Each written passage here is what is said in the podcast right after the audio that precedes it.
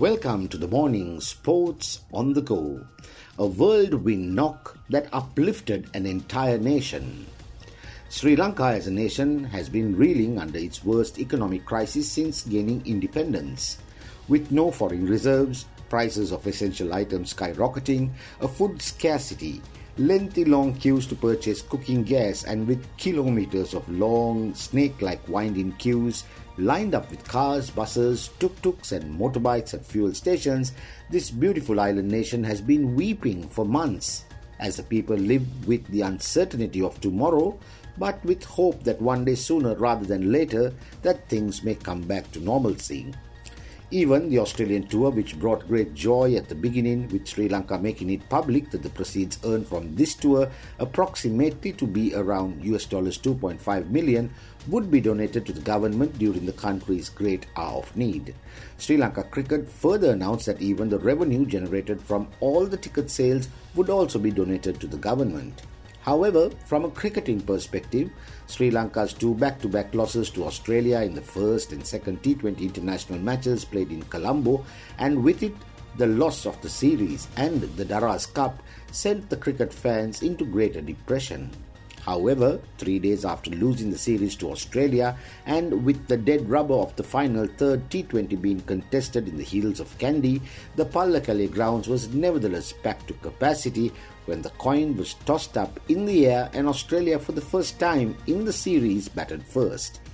Australia got off to another flying start given by its openers, skipper Aaron Finch and David Warner, and was sitting comfortably placed at 85 for 1 inside the 10th over. That start was expected with both openers maintaining normal batting strike rates in the 140s. Sri Lankan spaceman Dushmantha Chameera, who much was expected of, especially after his heroics in his debut IPL season, who went for 12 runs per over in the first T20, once again was tonked around going for over 11 runs as the Aussie openers smashed 11 fours between themselves.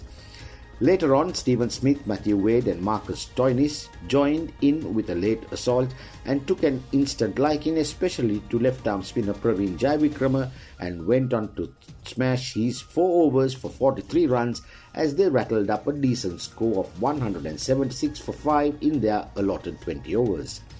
The next 17 overs in the Sri Lankan innings provided the home fans with hope when the team reached 67 for 1 inside 9 overs and to ultimate despair eventually needing 59 runs to win in the last 3 overs. With Sri Lanka's collective top 6 batters strike rate averaging a mere 122.5 compared to the Aussies 138.2, their batting DNA seemed predictable in comparison to the Aussie bowling attack that commanded respect for 117 overs of the 120 overs bowled in the three match T20 series. Sri Lanka was staring at an empty barrel but nevertheless remained with hope, whilst many in the stands were reminiscing of a miraculous repetition of what Sri Lanka's all rounder Asela Gunaratne once did also in the third and deciding game in a three match T20 international series in Australia in 2019 when he pummeled a whirlwind 84 not out and pulled off a stunning victory when at one stage Sri Lanka needed to get 42 of 14 balls. If a captain named Cook once discovered Australia, then it was another captain named Dasun Shanaka of the Sri Lankan team that also discovered the secret of how to bash the dominating Aussie bowlers and pull off a freakish to some and a potentially capable victory for his team.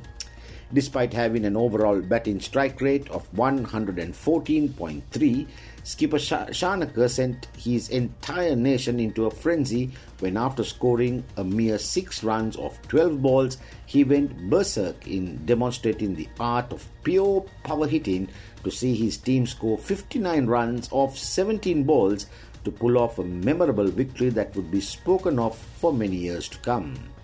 Aussie paceman Josh Hazlewood, who had tormented the Sri Lankan batters right throughout the series, bore the brunt, especially by Dasun Shanaka, as he picked up all the slower balls bowled at him and sent them sailing over the ropes thrice in a much needed over that yielded 22 runs. This knocked the stuffing out of Hazlewood, who up until that point had sent down three overs for a mere three runs. With 37 runs needed of the last two overs to be bowled, Richardson's Jhye and Kane, who had taken seven wickets between themselves in the second T20 international, were rattled too, with Das Dasun and his partner Chamika Karunaratne taking 18 runs off Jhye's over. When Kane Richardson's fifth ball of the last over was delivered, a full toss that made contact with Dasun Shanaka's willow, it provided the sweetest sound that could have been heard even 72 miles away in Colombo. The night sky under the floodlights in Kandy saw the ball being dispatched into orbit and sent sailing away to hit the side screen for a six over the bowler's head. With the scores tied, Kane Richardson ensured no more hitting was needed off the last ball as he sprayed a wide to hand Sri Lanka one of its cherished victories that will be remembered for a long, long time. Skipper Dasun Shanaka's knock no doubt uplifted an entire nation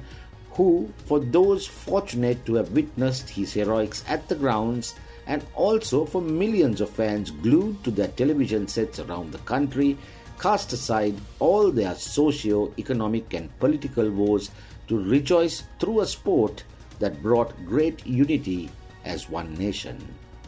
This is Marlon Dale Ferreira signing off for the morning Sports on the Go.